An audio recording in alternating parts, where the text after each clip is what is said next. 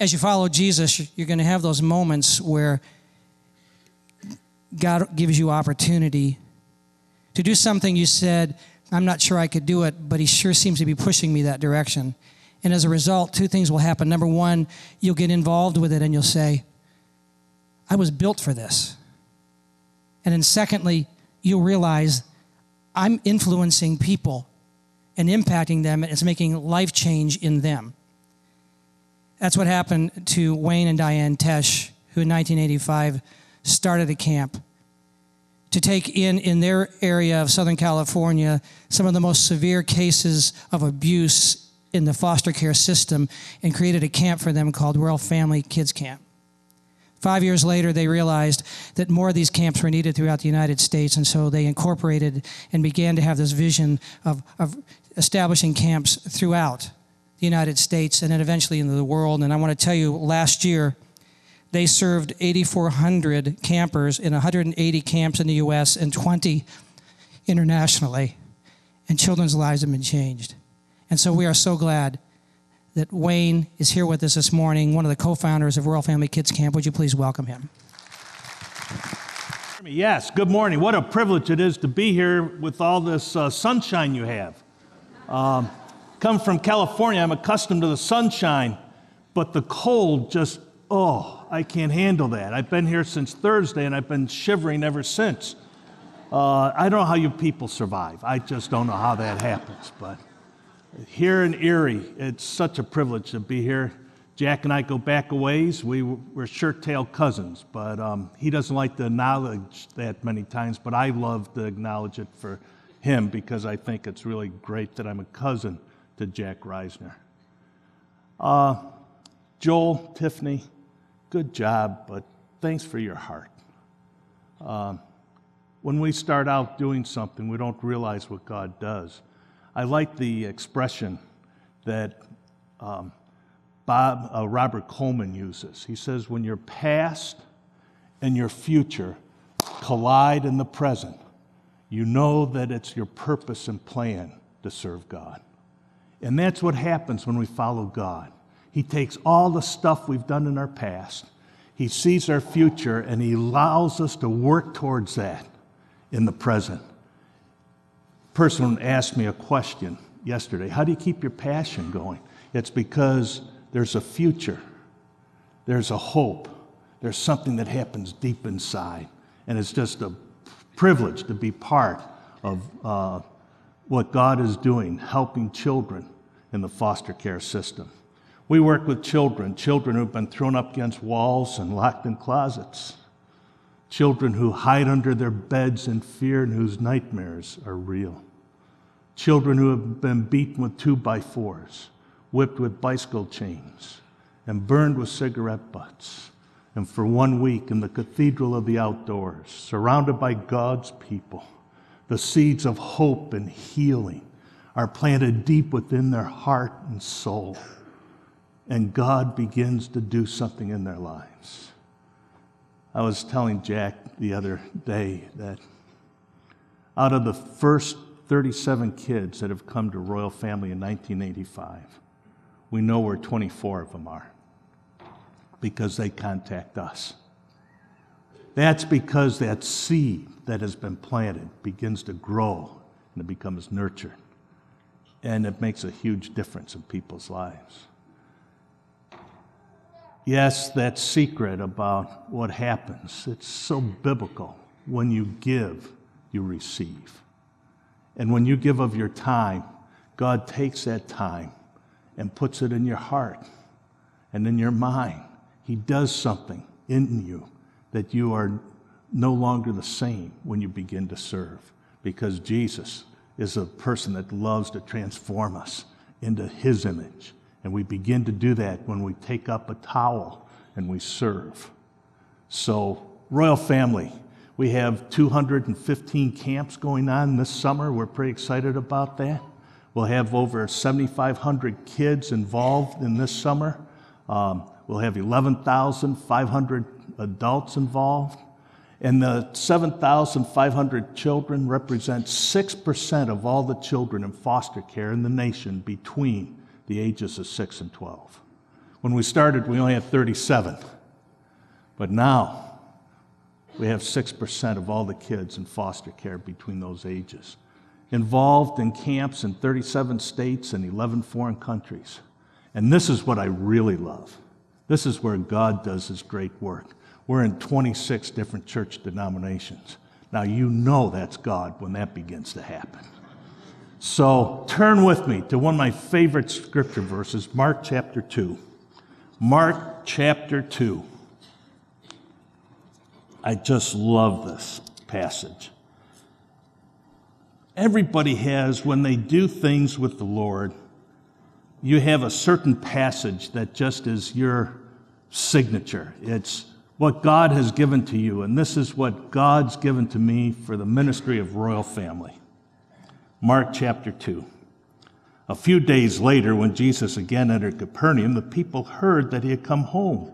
So many gathered that there was no room left, not even outside the door, and he preached the word to them. Some men came, bringing to him a paralytic carried by four of them.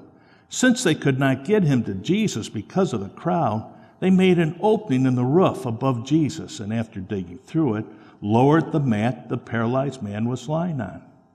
When Jesus saw their faith, he said to the paralytic, Son, your sins are forgiven. Now, some teachers of the law were sitting there thinking to themselves, Why does this fellow talk like that? He's blaspheming. Who can forgive sins but God alone? And immediately Jesus knew in his spirit that this is what they were thinking in their hearts, and he said to them, Hmm, why are you thinking these things? Which is easier to say to the paralytic, Your sins are forgiven, or to say, Get up, take your mat, and walk? But that you may know that the Son of Man has authority on the earth to forgive sins, he said to the paralytic, I tell you, get up Take your mat and go home. He got up, took his mat, and walked out in full view of them all. This amazed everyone.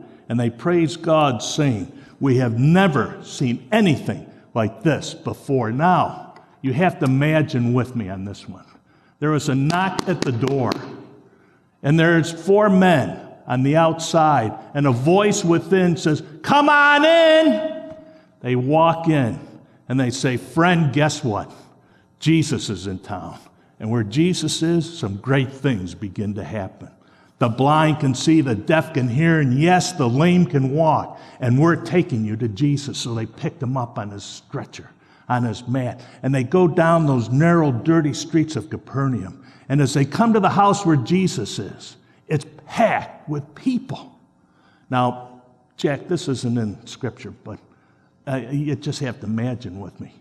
What would you do? I would imagine they'd put them down. The four of them had a little holy huddle together and said, Hmm, what are we going to do? And one of them said, Why don't we take them up on the roof?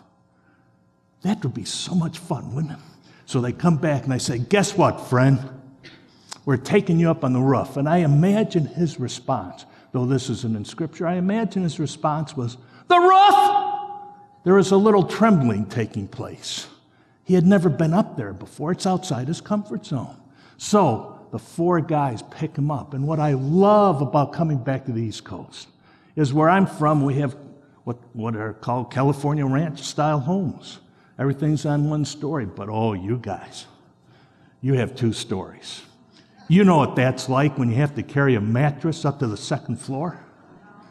There's a slight little angle. Can you imagine the poor lame guy hanging on for dear life? It's a white knuckle ride for him as they go up the stairs. They get up there and they put them down and they probably say, Now what are we going to do? So they have a little holy huddle again. They get together and they say, Hmm, why don't we dig a hole in the roof? So they come back and say, Friend, don't worry about this. We've got everything under control. So they begin to dig a hole in the roof. Now, I've often wondered, this isn't a scripture, but I've often wondered what it'd be like to be preaching when people are digging a hole in the roof above your head. Pretty soon, dust begins to descend on Jesus' head like snow, and you know what that's like. It just keeps coming down. Pretty soon, some great big dirt clods begin to fall. And Jesus, being Jesus, Jesus, I know. He moves because he knows what's going on, and he's not going to get hit with the big ones that are coming down. I imagine that the people out there while listening to Jesus as he's pouring out his heart to them. They're probably looking up and say, I've never seen anything like that before. Somebody's making a hole in the roof, and Jesus is still preaching. What's going on here? And I've often wondered, this isn't in scripture either, but I've often wondered, how big of a hole do you make in a roof to let a man come down through? Do you let him come down vertically? Do you let him come down horizontally?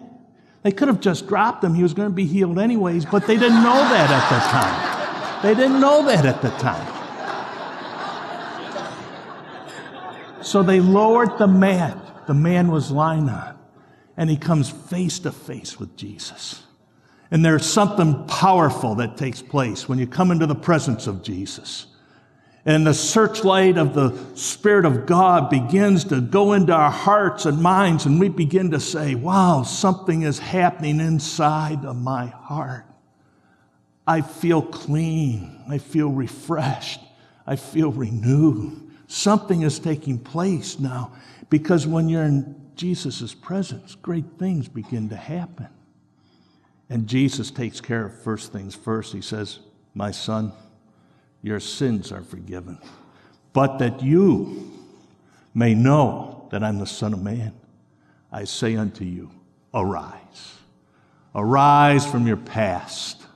Arise from your pain. Arise from a mindset that has you so paralyzed that you can't comprehend nor understand the goodness that God has for you. Arise.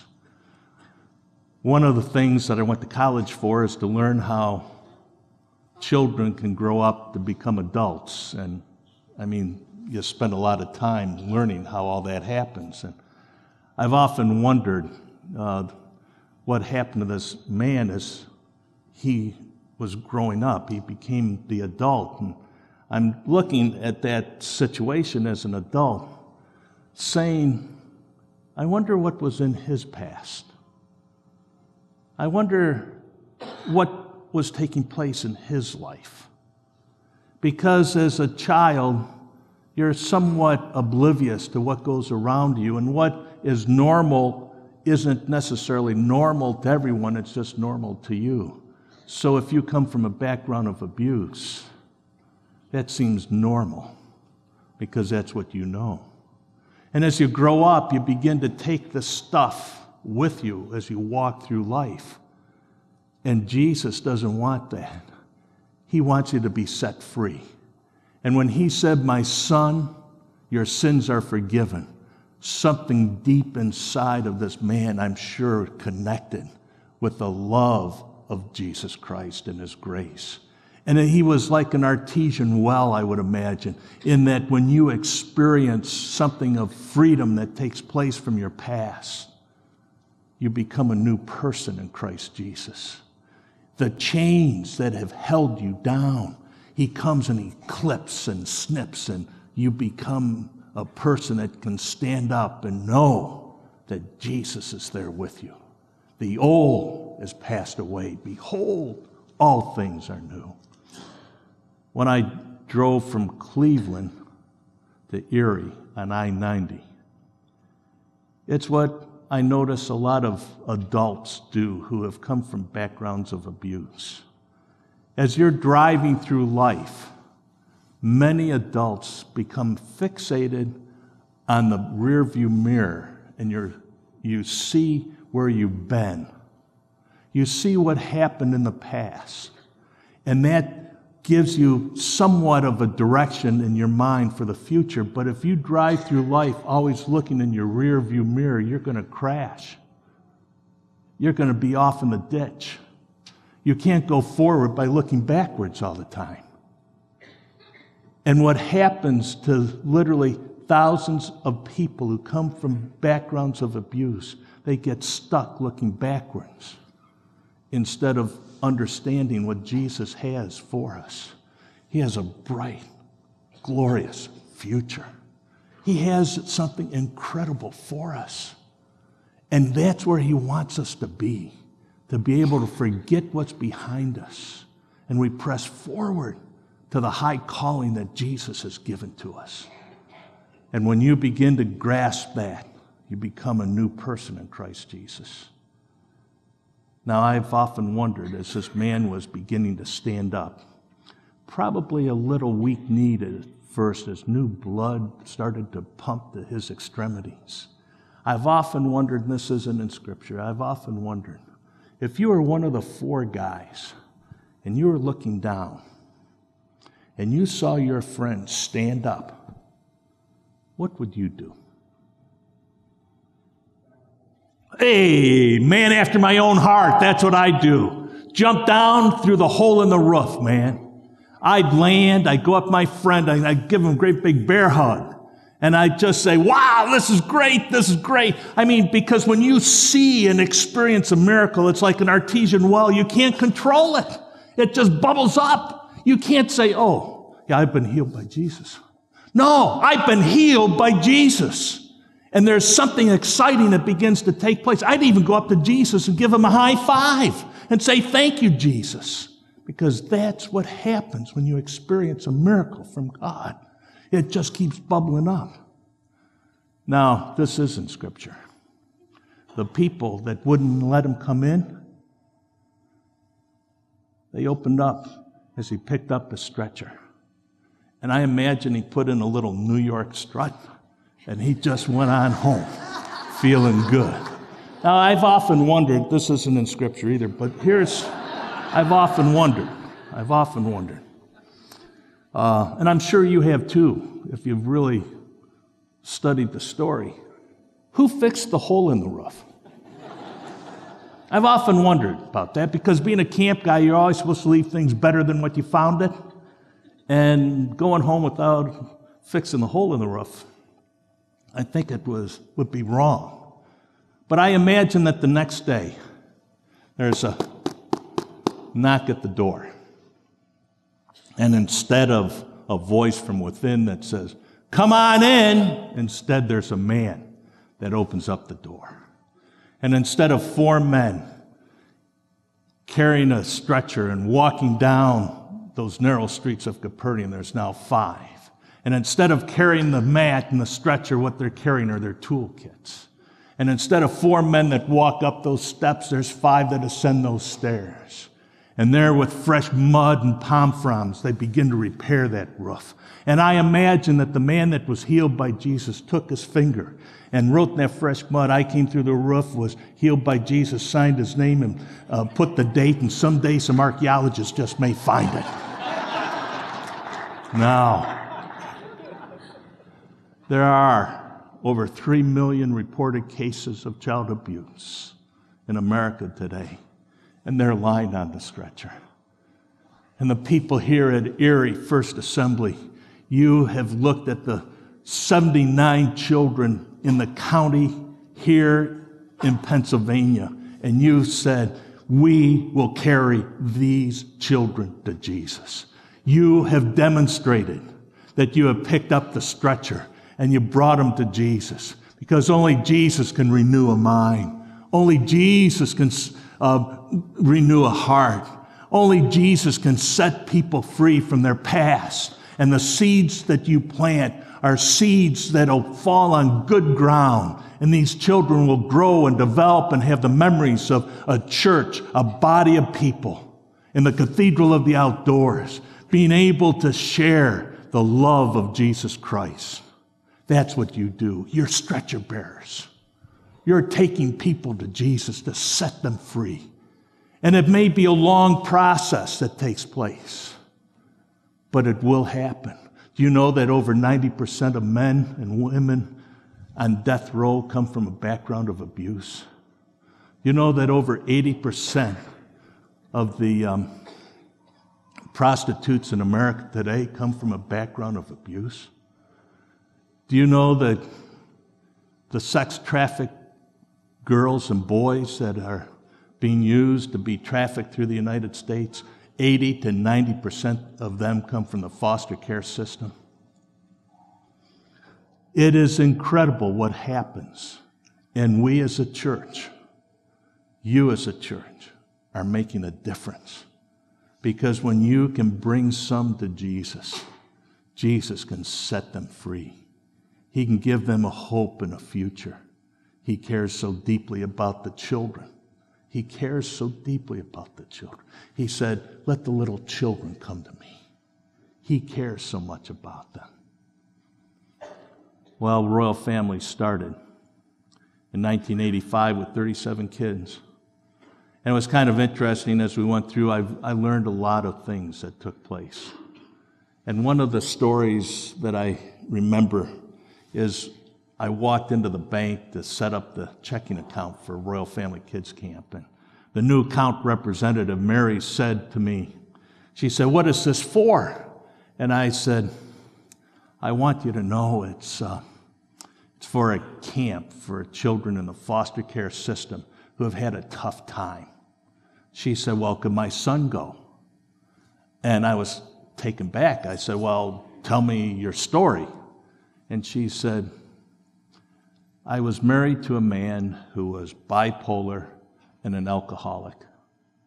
And one day, in a deep, deep de- depression, what he did was uh, he took my three boys into a warehouse in San Diego, and there he shot and killed my oldest son, shot and wounded the next two, and then committed suicide. And my six year old is just having a tough time. He is highly medicated, he has nightmares.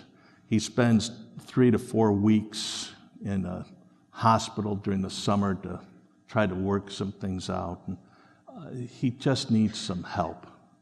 I said, let him come to camp. Came to camp that, that year. I went back in after camp was over to uh, the bank, and Mary says, Wayne, Wayne, come here. I, I've got to share something we got up and we went behind one of these glass offices in the bank, and she said, Let me tell you what's happened since Brett has come home. He's a new kid. He's singing around the house like no one's ever, well, he, I haven't heard him sing in years. He is not having nightmares, he's not wetting the bed. Something has happened in his life, and I want you to know um, the dimple when he smiles. I haven't seen that dimple in three years. He's now smiling. Matter of fact, he said, Mom, we've got to go to church. And um, I said, Oh, okay, we'll go to church. Why do you want to go to church? Because the people there love me, he said. People at church love me. So she gave him Sunday school money, and he went down to Sunday school. And Pastor Jack, this, this irks me. The Sunday school teacher wasn't there. Can you imagine someone that was making their first step into understanding God's love going to a Sunday school class and the teacher wasn't there? So he comes up and sits next to his mom and they go to church. And afterwards, um, uh, as they're going out of church, he said, uh, Brett said, Mom, could we, um, could we stop at 7 Eleven and have a Slurpee? So he said, Yeah. So I pulled the van up and I got out. And he said, she said, as I was walking through the door, there's a man who was a homeless man lying in front of the door. And I literally walked around him and went into the store. And I'm looking back and I see my son come up to this homeless man and say, Mister, I used to be in bad shape too, but Jesus changed my life. He can change yours. And gave his offering. Then he looked at me and said, Mom, could we bring him home for dinner? Mary said, Maybe some other time. Maybe some other time. I had not seen Brent for 12, well, since he was 12. He's now 38. I get a phone call from him. He says, uh, Mr. Tesh, you don't know me, but I'm Brett, and gave his last name. And um, I said, I know you. You're one of three kids whose picture I have on my desk. I've been praying for you. There's a pause. He said, I've really messed up my life. I've um, been involved in drugs. Drugs got a hold of me, and I just flipped out. And I've been an alcoholic. And matter of fact, I've been 40 five days sober. And I've been thinking. I thought back to the days that were the happiest days of my life. And I remembered the weeks of camp. And I realized that the values that you taught at that camp are values that I need to have in my life now. When I get off of this trip, Brett and I are going to sit down and have lunch again. Because that's what happens. He's not where he should be, but he's on that journey and he recognizes the power of Jesus because God's people were stretcher bearers and brought him to, to an environment where Christ was supreme and reigned supreme. You sometimes wonder does one week make a difference? Let me just, uh, this video that is coming up, it's called Three Sisters.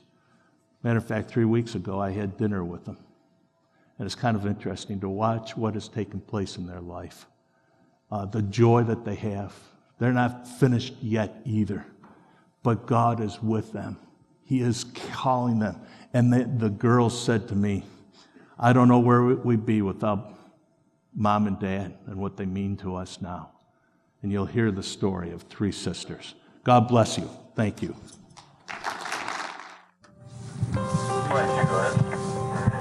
Heard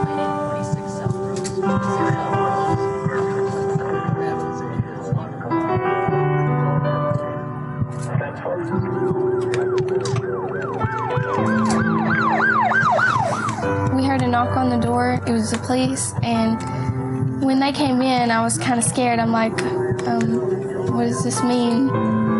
My dad started yelling, and my mom started crying. The scariest part was when they couldn't tell us what was happening, but they were taking us in their cars. They wouldn't let us talk to our mom and dad and ask what's going on, and they just took us. We did that a lot. That's the last time we get to see them is when they put them in a car and leave.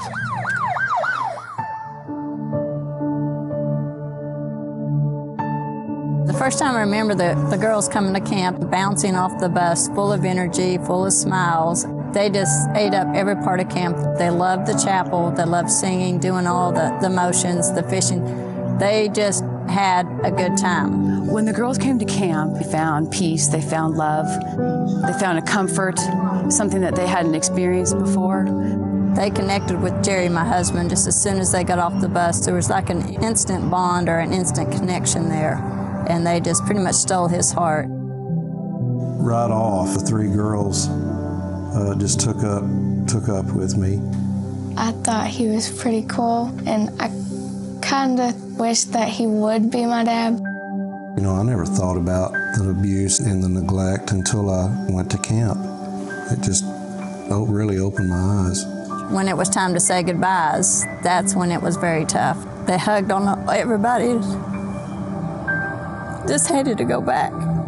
After spending a week with him, I just just couldn't let him go back. I just couldn't couldn't stand the thought of them not having someone. We just knew we had to do something to to try to prevent them having to live that life in in the system.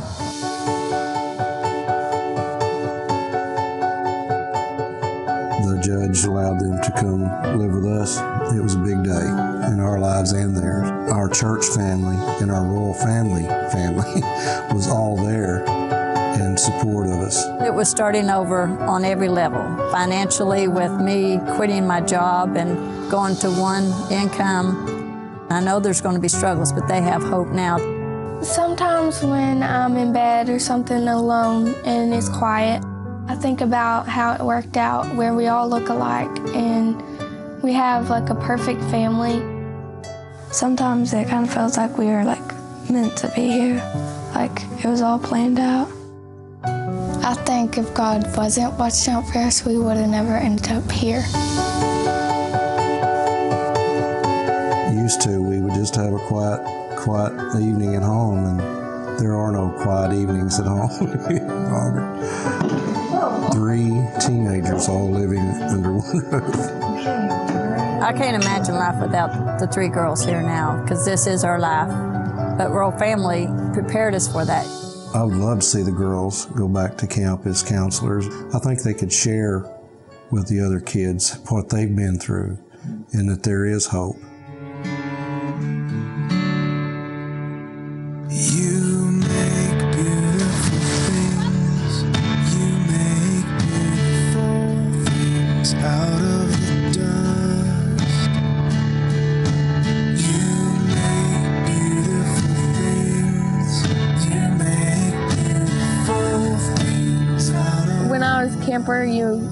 Really understand everything that these people give up to work here, but I do now. And I think I appreciate it more now than even as a camper. Seeing them here this week running and smiling and happy, it's almost like they've made it. And we know that we're going to be okay now. If they didn't have the camp, I don't know what I'd be doing right now. Life would be so much different.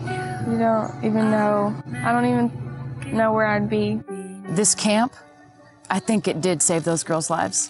I think it opened up a door for them to be able to have someone precious, a family, and they can trust people and that people can love them unconditionally. I probably would have never trusted anyone, never loved anybody because I didn't know how until I saw it from these people. Every child that is in the foster care system needs an opportunity to be able to come to this camp and experience, if for no other reason, the love that is here. If I could, I would take every single one of them home.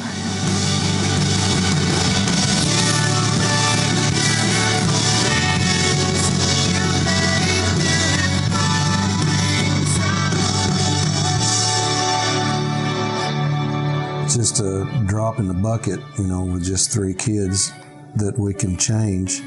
But if everyone felt the same way, I mean, we could make such a big difference in society.